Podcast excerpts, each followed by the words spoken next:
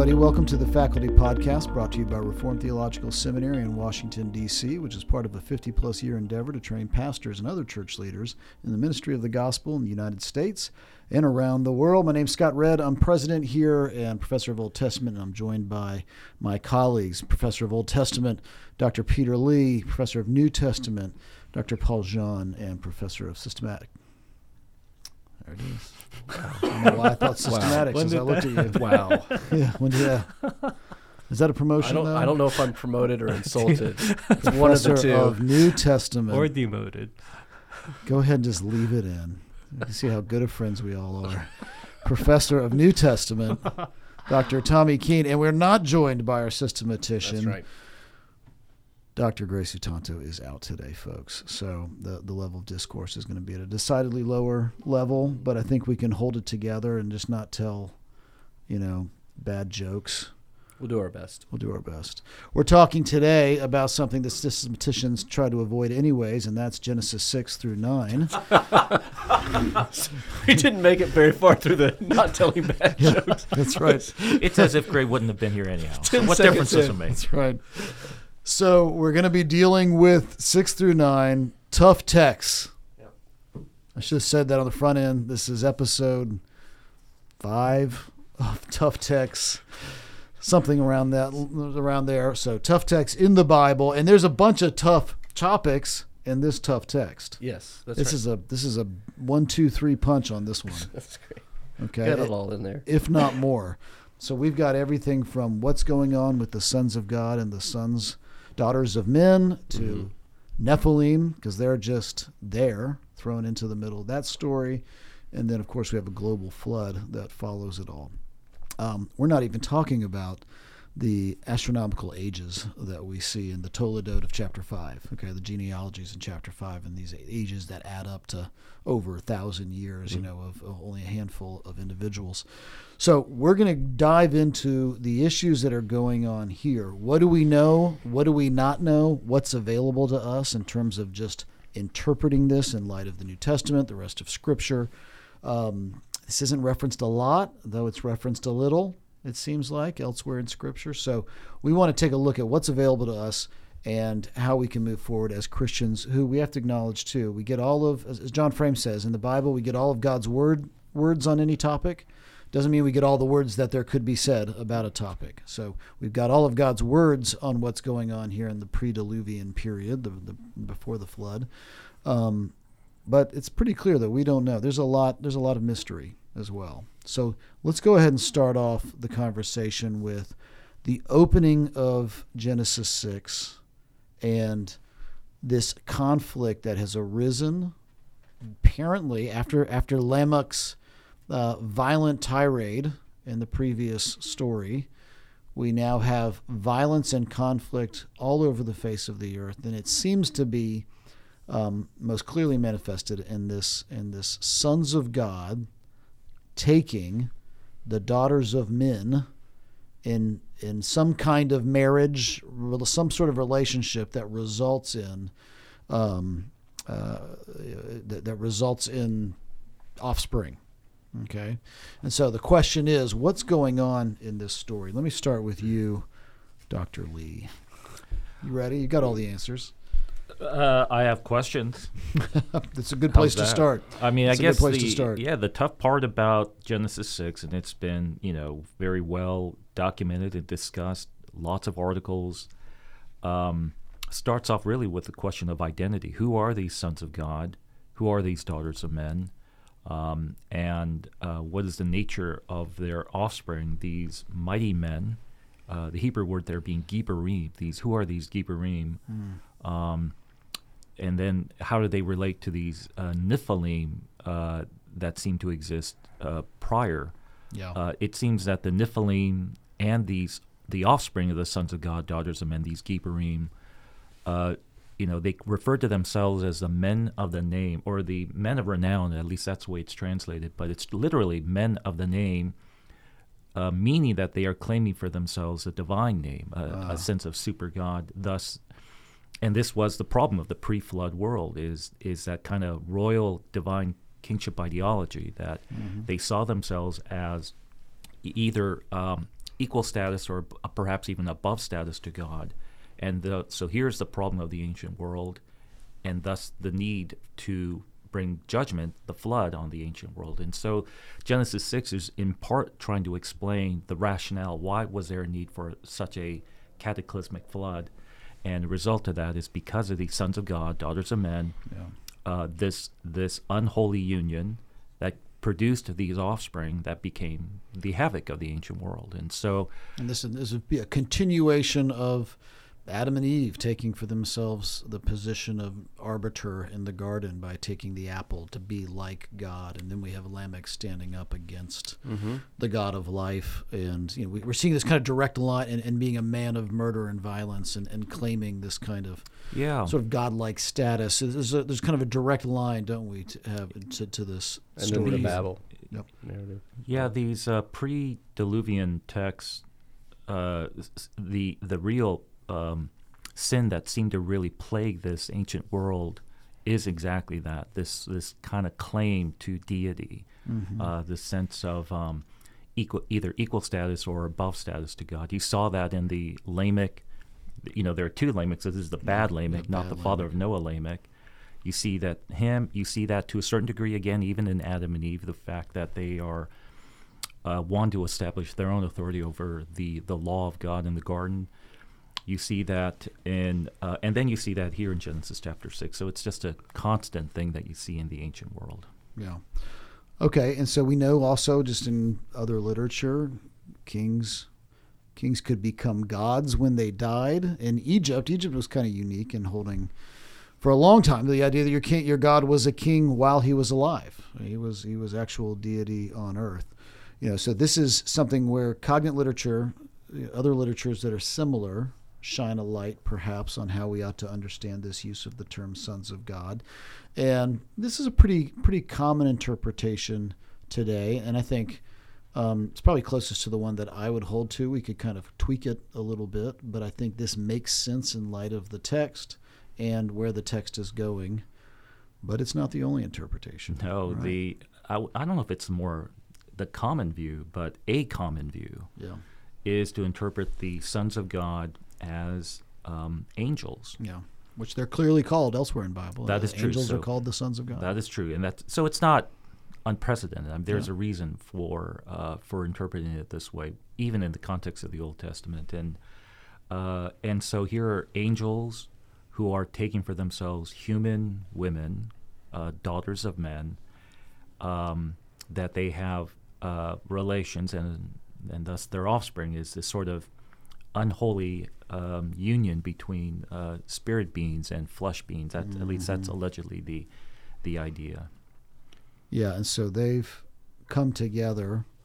They've now had children. And this is where, I mean, the text doesn't really say this, though a lot of people get the impression that this is this is the case, including, if I remember, Russell Crowe's uh, Noah movie has this kind of a, gives this impression. These beings are born out of this unholy union, and the and, and those beings could be called the Nephilim, and are, are in this case. One of the, I mean, Russell Crowe and his Aside. authority mm-hmm. notwithstanding, Yeah, yeah, yeah. w- one of the credibility. I want to cite all texts. This is a history of reception program. Tommy, we're not He's You- a very good actor. Mm-hmm. Uh, you ivory tower types don't know how to receive all all of reception of the text. Uh, one one thing, one thing that gives some degree of plausibility to that interpretation is the Nephilim are treated as like exceptional. They're Yeah, different. Yeah, there's something going on. It's it's through the actions of the Nephilim that we get this kind of rise in violence to almost cosmic levels that requires the flood to Yeah. tamp it down. Um, what what's going on? So if it's not that, these Nephilim are semi supernatural so, sons of the gods or Mm-hmm. Yeah. sons of Yeah, demonic kind of forces. Hercules types. Yeah, Hercules Yeah. types. That's what I was looking for. Half bloods. Yeah. Um, then Half blood princess. half blood. Well, I was thinking of. I was actually thinking of Percy Jackson. okay. Okay, I was going the Percy Jackson route to my fictional Both knowledge. having teenage children. That's right. We're, we're aware of the young adult literature. Yeah. That's good. Yeah, this is where we get our interpretive chops. um, You if guys it's are not describing my summer reading, so if it's not that, uh, how do we explain the kind of like climactic disaster that seems to be coming? Yeah, yeah. That it heightens the the tension because you have this sort of uh, abomination, these abominations walking the earth, right? You know, I think it's interesting. You do have elsewhere in Scripture too. We have. Uh, I'm trying to think through all the names that are used. You have the Nephilim, you have the Rephaim, you have the Anakim, all of which are these kind of remembered figures of old. They show up. The Rephaim show up a good bit in in other Canaanite literature as well. And they're the kind of you know we, we want to be careful about over applying that, but there does seem like there's this memory of these mighty warriors and and yeah, heroes and heroes in quotes and and and kings in the past. Now, some of them have some kind of physical stature identified with them. Contra, I think, to Russell Crowe, who would say they were stone people. Actually, I have no idea what Is Russell that Crowe would say. I never saw the movie. Is that right? I don't know. I can't. I, They, I- they were creatures. We'll yeah, they're we'll like, link it in aren't the they made of stone I though? don't know what to say yeah, at this link to movie in the comments. Uh, I have no idea what Russell Crowe would think either. He's being clumped with this with this whole movie, um, but it, it does actually. The movie kind of, I think, faithfully represents a sort of Second Temple Jewish mystical Yeah, interpretation it's of the, the, the text. mythic you know, kind of interpretation. Yeah. Of the, so um, there is this kind of memory, and, and, and they- would have a physical manifestation of being large, right, and being giants, and, and somehow they have some kind of also recessive gene that somehow makes it to the flood, through the flood, because you have descendants or people who have that those characteristics after the flood. Later on, Goliath being a famous one, um, you know, so there's some evidence there that you have this kind of like history or memory of these characters that aren't merely symbolic because you can point to people around you and go see there's some over Yeah, there right. okay there's a guy who's got that thing going on and um you know that I know I'm kind of clumping those groups, the Anakim, and the Nephilim, all into one group here. And so I think there again, you have this kind of argument. There's something unique happening here, but it is notable that it doesn't actually say the Nephilim are the descendants of these. It says in those days the Nephilim were on the land. Then it tells you about this unholy uni- union, and then it says, and these were the mighty men of old, right? So it's it's it's kind of remembering back to this time in the distant, distant past that is you know, not remembered with um, crystalline notarial detail, okay, but rather we're getting kind of broad sweeps, which I think we've been seeing already too in the genealogies of Genesis one through five. I- I don't know where to to put this, but um, you're talking about the mighty men of the past, and the text does that kind of thing too. And I mean, one thing we might want to talk about here is that at least in terms of however it maps onto actual history, in terms of like the bid- biblical meta narrative and the biblical historiography and the way the Bible talks about it, even in the New Testament, Yeah. we've history is periodized. It it mm-hmm. works differently at different stages. Yeah. And I'm thinking particularly of Jude. I'm sorry, Second Peter here, where um, the scoffers say, "In the last days, uh, where's the promise of His coming? Ever since the fathers fell asleep, all things are continuing as they were from the beginning." Like, and the idea that history is the same and will continue to be the same in perpetuity is something that scoffers might say. Peter uh, argues contrarily. They deliberately overlook this fact that the heavens existed long ago, the earth was formed out of water and through water by the word of God, and that by means of these, that they that then exist, the world that then existed was deluged with water and Yeah. perished. And he, and he kind of posits that that old world, which I think he's referencing Genesis Yeah, one all yeah. the way to Genesis eleven, pre-Abraham, mm-hmm. was different. It was a different order. Yeah. And people then probably said things. I think it, part of his argument is people back then were probably also saying, you know, time's always been the same. It's just going to continue Right. on. And, and look how we know that that's not the case. Yeah, and I I mean, I don't know what to do with that theologically because Gray's not here, but um, you know, it does, it does indicate to me that they they considered these ages, these aeons, as functioning under di- at least at different historical principles, perhaps different biolog- and you know biological or uh, just s- something of a different order of the way the world worked, and they divide it. Genesis 11, then you have the Abrahamic, all the you know the old covenant, and then you have the new covenant, and then you will have this next age that is to come, which will be the eternal age. Yeah, and I think we're, we another just argument because I think this, I think what you're saying there too could be used in support of all of these views, or is corroborated by all the views. There's the fact that after the flood, when Noah is given his full covenant, right, it's kind of finalized.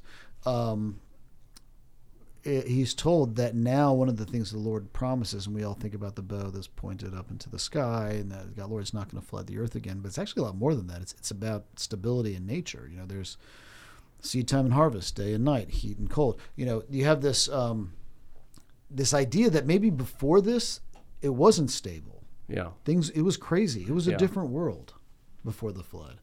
And now it's going to be stabilized in a way that it hadn't been before. At least that's kind of the implication of the Noahic covenant. Again, reminding us there's a lot going on. I think we have to read Genesis 1 through 11. Um, I mean, there's Genesis 1, and then you have Genesis 2 through 11, right? And they're all kind of um, very distant history, and, and you have this great that use that great term so important here with different historiographies. In other words, different ways of writing about history. We we think we all know what writing about history is, but if you think about it, you know, a news article reads very different from a biography, which reads very, very different from, you know, uh, maybe a fictional Yeah. biography Yeah. or something like that. Uh, the questions that you're asking about the period in time is very, is going to change the way you tell the history and how what you go into detail about. And I can look at each of those periods and Yeah. see something. Okay, this is what changed here. Okay, we've got the pre-Diluvian period. What changes? Maybe it's the stabilization of the Yeah. seasons or something like that. And then after Abraham, what changes? We've got nations and a nation. Uh, what hap- What's the ch- big change? And we can reference our previous episode on demonic forces and Satan. What changes Yeah. between the old and the new? Well, lots. I mean, you've got new creation and the age of the spirit, but you've also got the binding of the, the strong man. The dragon has been thrown down now. And so this age differs from the ages previous because the dragon is now bound. Yeah. And then, of course, in the final age, we have eternal life, whatever whatever the specifics of that must be. Um, so it's it's this periodization of time, Right. and it's non. It's it's not just. Um, yeah, th- there's substance to it. There's something that's different, that's Yeah. shifted. And it's not these aren't yeah these aren't ad hoc arguments. These are the major Right. nodes of human history. It's actually a redemptive history there that we don't thi- think about a lot. Is that there's Genesis, there's there's Adam to Noah. That's one major epoch, and then there's Noah to the new heavens and new Right. earth. And for Pe- for Second Peter three, that's kind of the argument he's making in Right. a way, right? He's kind of developing these these two major worlds that we have in front of Th- this guy, this might surprise you guys, but I actually find uh, Meredith Kline helpful. Yeah. I was wondering if this was going gonna to go happen. out on, go out on a limb. I might go just just a bit, and just mention that I think Dr. Klein is helpful because he did he said exactly what you just said, Scott. That uh, he looked at Second Peter three, and uh, saw how Peter, the Apostle Peter, referred to the pre-flood world as the world that then was, or the ancient world, and he interpreted that as a fully developed, you know, pre-flood civilization, a complete developed society. We I think we tend to see a you know the ancient primeval community as being kind of agrarian, kind of you know unsophisticated, um, kind of rural type type folk. And he what he is saying is that that probably is not the picture. They had a fully developed civilization, society, laws, you know, structure, e- everything that we think of in terms of a post flood community. So he looked at, for example, the um, the Bad Lamech had three sons of of um, uh, I can't, their names are escaping me, but but he it said that each of them were the sources of different areas of societal life. Um, one was developing husbandry, the other was developing humanities, arts, and and things of that nature. A third was uh, developing the use of ironwork, so metallurgy.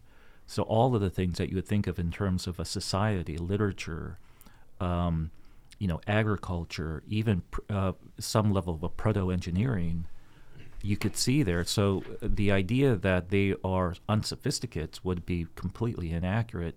So he actually saw the flood as the dividing point of the entire history of um, of humanity, in the sense that uh, you can talk about a pre-flood world, post-flood world, and that's the big dividing point. Mm-hmm. And for that reason, the fact that the pre-flood world was brought to an end by a flood, he see he saw us analogous to how we are looking at the end of our world with the return of Christ, because that's exactly what Peter is saying. Yeah, that's what he's, set, he's Peter- setting up that type. Right. Yeah. He is saying that, you know, uh, in the pre flood world in Noah's day, he is saying, he was preaching that there is going to come an end. There's going to come a judgment. You need to repent.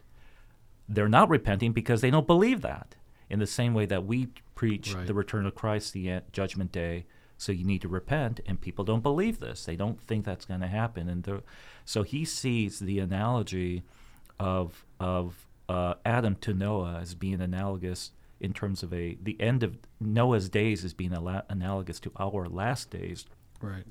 and uh, sees the flood really as it. In fact, uh, you know, it, it takes a little bit more time to kind of develop this, but he he actually has made the case that if you think of the quantity of human history, the bulk of human history actually occurs from Genesis 1 to Genesis 9, 10 right around there, then from Abraham to our day today. Yeah. Yet it's concentrated only in 9 or 10 chapters because the book of Genesis is really trying to fast track us to Abraham, the covenant, and then the redemptive line to Israel and so forth. Yeah. Um, but if you actually think of quantity of time, the bulk of human history is actually taking place in those nine to ten chapters. At least that's the suggestion he makes. And so, Yeah. so I, I find that kind of helpful Yeah. uh, in terms of just trying to see the the significance of the flood as a redemptive Yeah. and you know redemptive judgment event. It's not just you know a we love animals type thing. You know, it is something much more uh, grand and, and powerful than that. So Yeah, I wonder how to map that onto kind of like a secular human historiography, like how we think about how our age at least thinks about how history works. Is the big defining difference that you know there were demonic forces running amok before the flood? You know, m- angels marrying Yeah. the children of men, or is it uh, you know we discovered the wheel or something like that? And yeah, is it something that we can kind of secularize or explain? Kind of industry. you yeah, know, industry. Yeah, yeah. A- again, you may find this surprising, but I find Kline helpful again at this point. Okay. All right. Good. Preach it, Peter. Uh, he suggested that, uh, for example, the uh, the the the bad Lamech and the development of metallurgy. Uh, he suggested also was in the uh, uses of like weaponry, swords, and things of this nature, and that what we saw, again, it's subtle because it doesn't quite mention it, but if you carry the Genesis three fifteen line forward, you're talking about a conflict between the sons of uh, not sons of God, the the seed of the woman, seed of the serpent uh, idea, and that you know you're tracing those two lines in Genesis one to 11 Mm-hmm. and um, one of the questions that, and it does seem to be a reasonable one, is how is it that the seed of the woman by the days of Noah is basically left down to just one family? Noah, his wife, his three sons, their wives. So it's eight people that make up the line of the woman. Yeah. And we know one of them is actually the seed of the serpent in Ham. Mm-hmm. So it's really only seven if you really think about it. So how, how did the line get that close to extinction um, by the time of the flood? And he suggested that the reason why was because of the persecution by the seed of the serpent, Yeah. and that the reason why it was down to eight, seven, is because the line was nearly coming to an end. And if the line ends, then there is no, you know, seed of the woman that can crush the head of the serpent Okay, so idea. that's So- because that gets us to kind of a third option that we haven't talked about as much. That that might overlap with some of the other options, which is that the one of these groups, sons of God or daughters of men, is the seed of the woman, and one of these groups is the seed of the serpent. Right? Yeah. and that this is the genetic line. That's what this is referring back Right. to. Okay, and um, that can be if that's just talking merely about kind of you know genetic descendants, then that's going to be its own separate option. I think, however, which is how I think Kline takes it as well, is that if it's talking about sort of spiritual descendants, then now we're kind of getting more to the to what's going on, right? Yeah, yeah. right. That these are these oppressors. Um, I mean, it's kind of it's etymologically just the way that the not etymologically, um, philologically, in Genesis six one, the way that it's laid out. You know, when man and here we have man Adam began to multiply on the face of the earth, and daughters Banot were born to them. The sons of God saw that the daughters of man were attractive. It'd be kind of strange to say this is talking about two totally different like genetic lines or something like that, or race that's descending down from the seed of the serpent versus the seed of woman. However, it seems like it's it's saying that as people populated, there arose this conflict Yeah. between those who follow the serpent, right, into violence and death, and those faithful who remain faithful, those who are fundamentally in the line of the seed of the woman. Yeah, in terms of just you know what happened pre-flood, post-flood. I mean, mm-hmm. his suggestion was the flood was a way to preserve the line of the woman because they were under per- persecution and fire. If he didn't act, then the line was at threat. And, And by that we mean the the faithful. yeah, Yeah. right, right. So, uh, so that is what uh, that's a big change, Yeah. or at least in part one of the big changes between Yeah. uh, between the two. In terms of his view of the sons of God, I mean, he just saw that as anti-God kings. Really, it's Mhm. just you yeah, know, people who claim divinity for Yeah. themselves. that idea of preserving the line uh, spiritually does fit with again the next epic, the next eon, which is the Abrahamic, Mm-hmm. where we're dividing the nations and choosing one nation from those nations in order to preserve God's presence through his his people. Yeah, so we have three kind of main options here, right? We've got angels and humans. I'm not doing in the order that we went through them, but you have the angels. So this is some kind of unholy union between the angels and humans.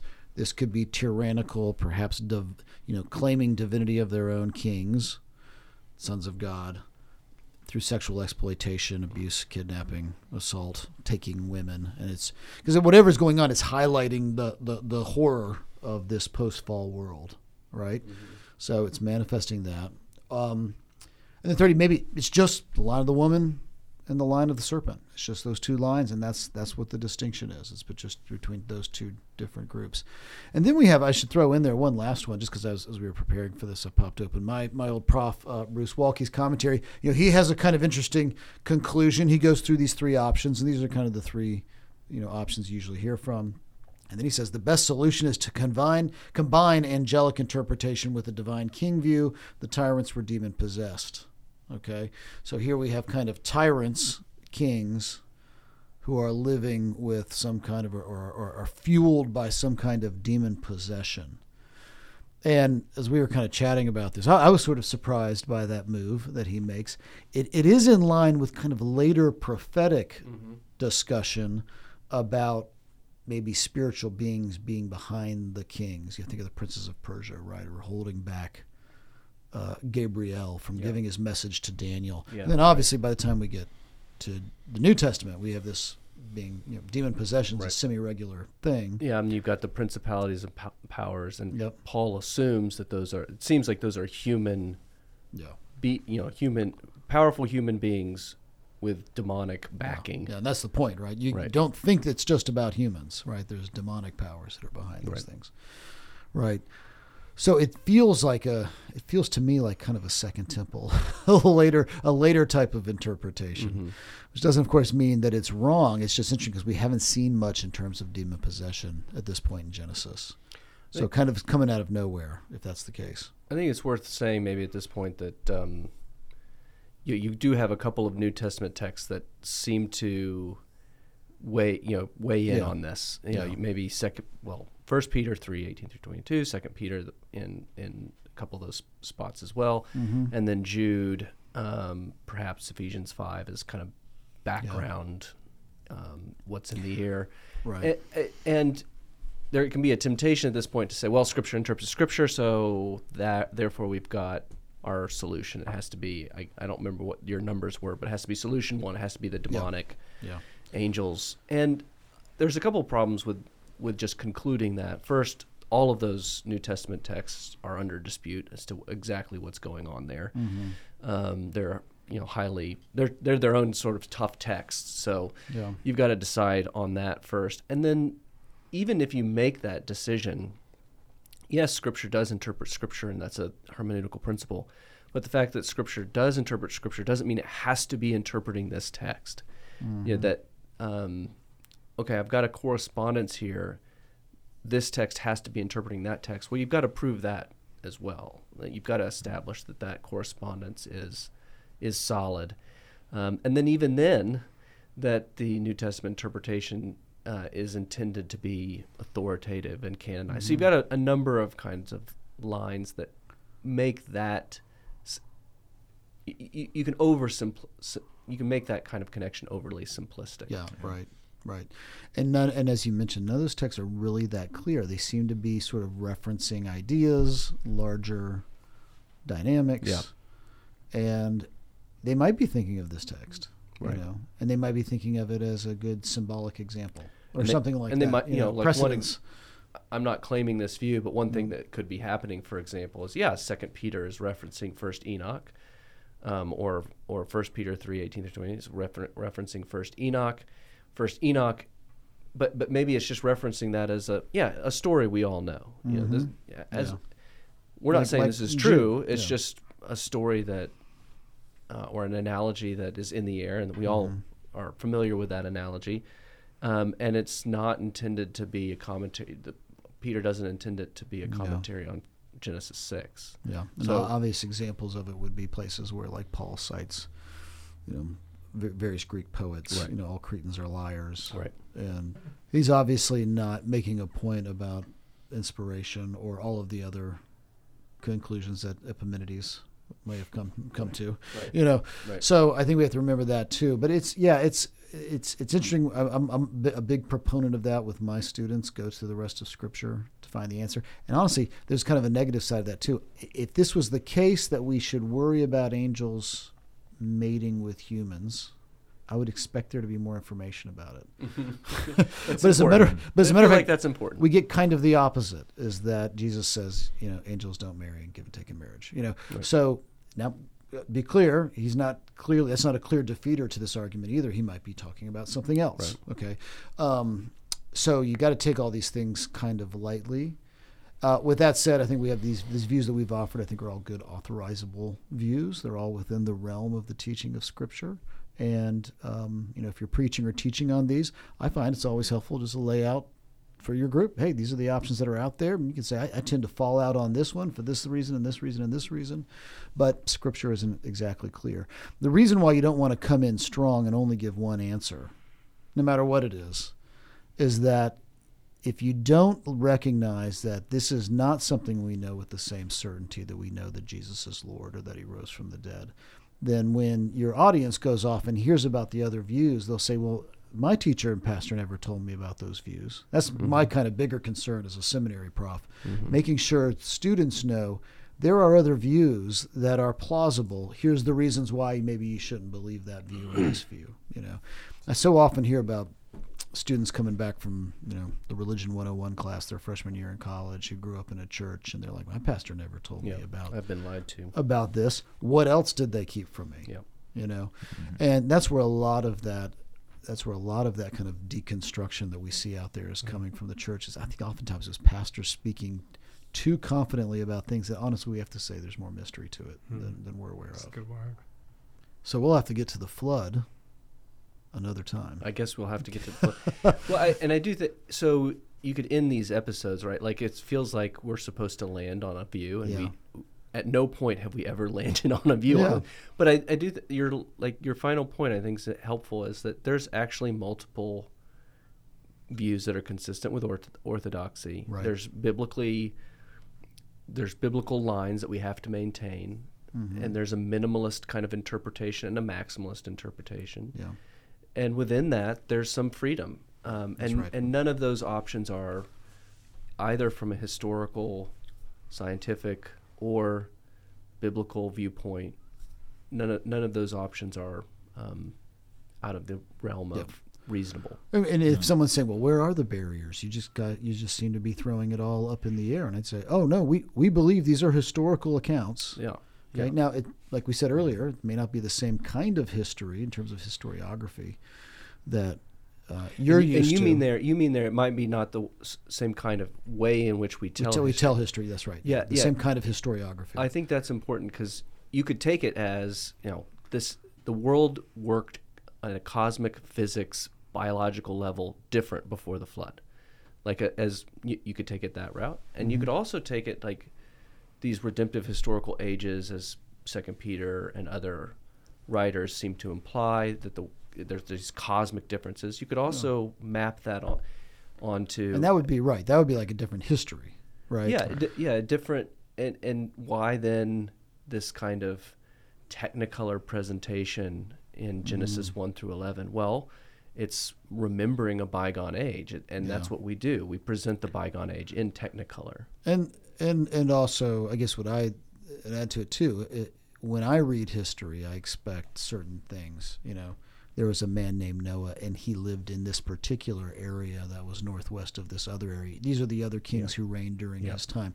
You know that's that's what i'd expect having read samuel kings and chronicles. Mm-hmm. i'd expect something like that um, being in a you know a 21st century American, I'd also expect all kinds of other details like biological information as to how these things took place, Mm-hmm. what was going on, were there any legal systems in place to enforce justice.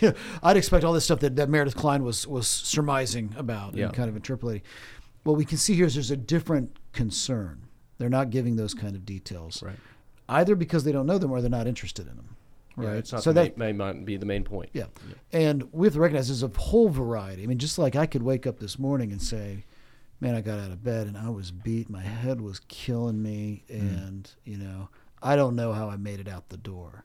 That's history, but that's not going to pass for like a Washington Post article on what happened this morning, right? You know, that's a different kind of history writing. So being aware of that too, there's different ways of writing or, or accounting for history. And one thing we see here is that I would argue these events took place. Yep. I think they're faithful representations of them, but they may not have had all the same concerns in faithfully representing them that I do, right? And that's okay. That's actually not not just okay. That's good. That's wonderful, right? So um, I think that's a big part of it is just going back and realizing that's the case. And yet, notice we're not saying these things didn't happen. This Right. is crazy. Right. This was obviously made up. This is some sort of merely mythical, un, uh, you know, fictionalized account of something. It's intended to say, to tell us what the world was like, yeah, Yep. and, and, it's telling what us God what we did about it, Yep. And then And- how that's better. And I think it's in, it was intended to assure the ancient readers, the Israelites, when they're reading. I mean, they're reading about you know if the Israelites who are receiving this are the ones who are in the wilderness about to pull out and enter into Canaan. Mm-hmm. They're reading about their God who is now with them now, and it is their God who is also this primeval God who created, that brought the um, uh, the the judgment of the flood. I mean, really, in many ways, you you, you really highlight the the majesty of God, the power of the Lord in a primeval setting, and that's an assurance to the Israelites who are reading this yeah, uh, to remind them that this is the God that is with them now. It's the same Yeah. God that was with that was there in the ancient world, um, that made covenant with Abraham and, and so forth. So That's a great note to end on, Peter. Um, again, just as when we were talking Genesis 1, I think ending on doxology is a good thing. Look what God has done. Look how he saw the suffering and he came and did something about it. And it sets the stage for the rest of the history of redemption. We get the earth recreated. We get a, a second Adam, as it were, who emerges on the scene, and God begins. And we get it. We get what what you know. Um, John Calvin will call the theater of God's glory, right? This this created universe in which uh, redemption will take place, and that's that's a beautiful thing. So it's good to end on what we know is true, and it's a lot of fun, and I think it's actually edifying for us to reflect on what's possible. What are the possible interpretations? So thanks, brothers, for being a part of this conversation. Look forward to coming back later down the road and talking about the flood in a later episode. Until then, take care.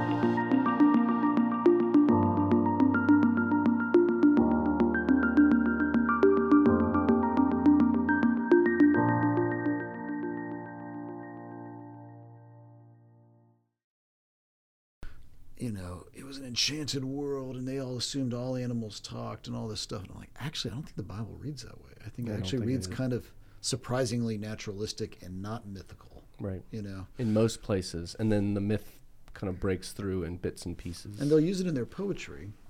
You know, they'll talk about Rahab and Leviathan, and yet no one ever talks about them like the history narratives. You, You know, you mentioned this in the miracles episode, which I just thought it kind of changed my perspective a bit because, yeah, the reason why Balaam, the donkey talking, it's it's treated in Scripture as weird, Mhm. as opposed to most myth, which doesn't treat those Yeah. kinds of things as weird. yeah, They're he would, he would reason with the donkey Yeah. on the side Yeah. of the road. You just start You talking. know, So I, yeah, I'm I'm persuaded that you're right. Indeed. that makes sense to me. That actually makes the Bible really powerful. How you can read it in the modern Western world, And still see. Yeah, it's and not it as makes ancient. sense. Whereas I read Gilgamesh, I'm like, this is weird. Yeah. You know, when people treating like the like the Gnostic Gospels as if they're just as like as if the synoptics are just as Yeah. strange as the Gnostic Gospels, and they're not. Yeah. Like there's yeah. s- just some wild stuff happens in the Yeah. synoptic. They just do not read with It the same level the of. same. I kind of feel like, and maybe part of this is special pleading because if you have the Spirit of Christ, you just kind of recognize, you know, if you have the Holy Spirit. I mean, that's part of. it. I mean, that's Gaffin's one of. is it Gaffin or is it Murray? His point is that part of illumination is rightly understanding and like feeling like this is the Word of God Mhm. versus something that's not. Well, that's right at John 10, right? My sheep will know my voice. Yeah. I think there's something to that, but I, I also think that there's a lot of special pleading that goes on to make the Gnostic Gospels Oh, sound yeah. like the Synoptics. Well, now we've had a good podcast. Let's just go. Did you Okay. record all that? I recorded all that. We'll just have to Just edit. edit. Yeah. I'll put the anti-mumbling Is, filter um, on. Yeah. Is, is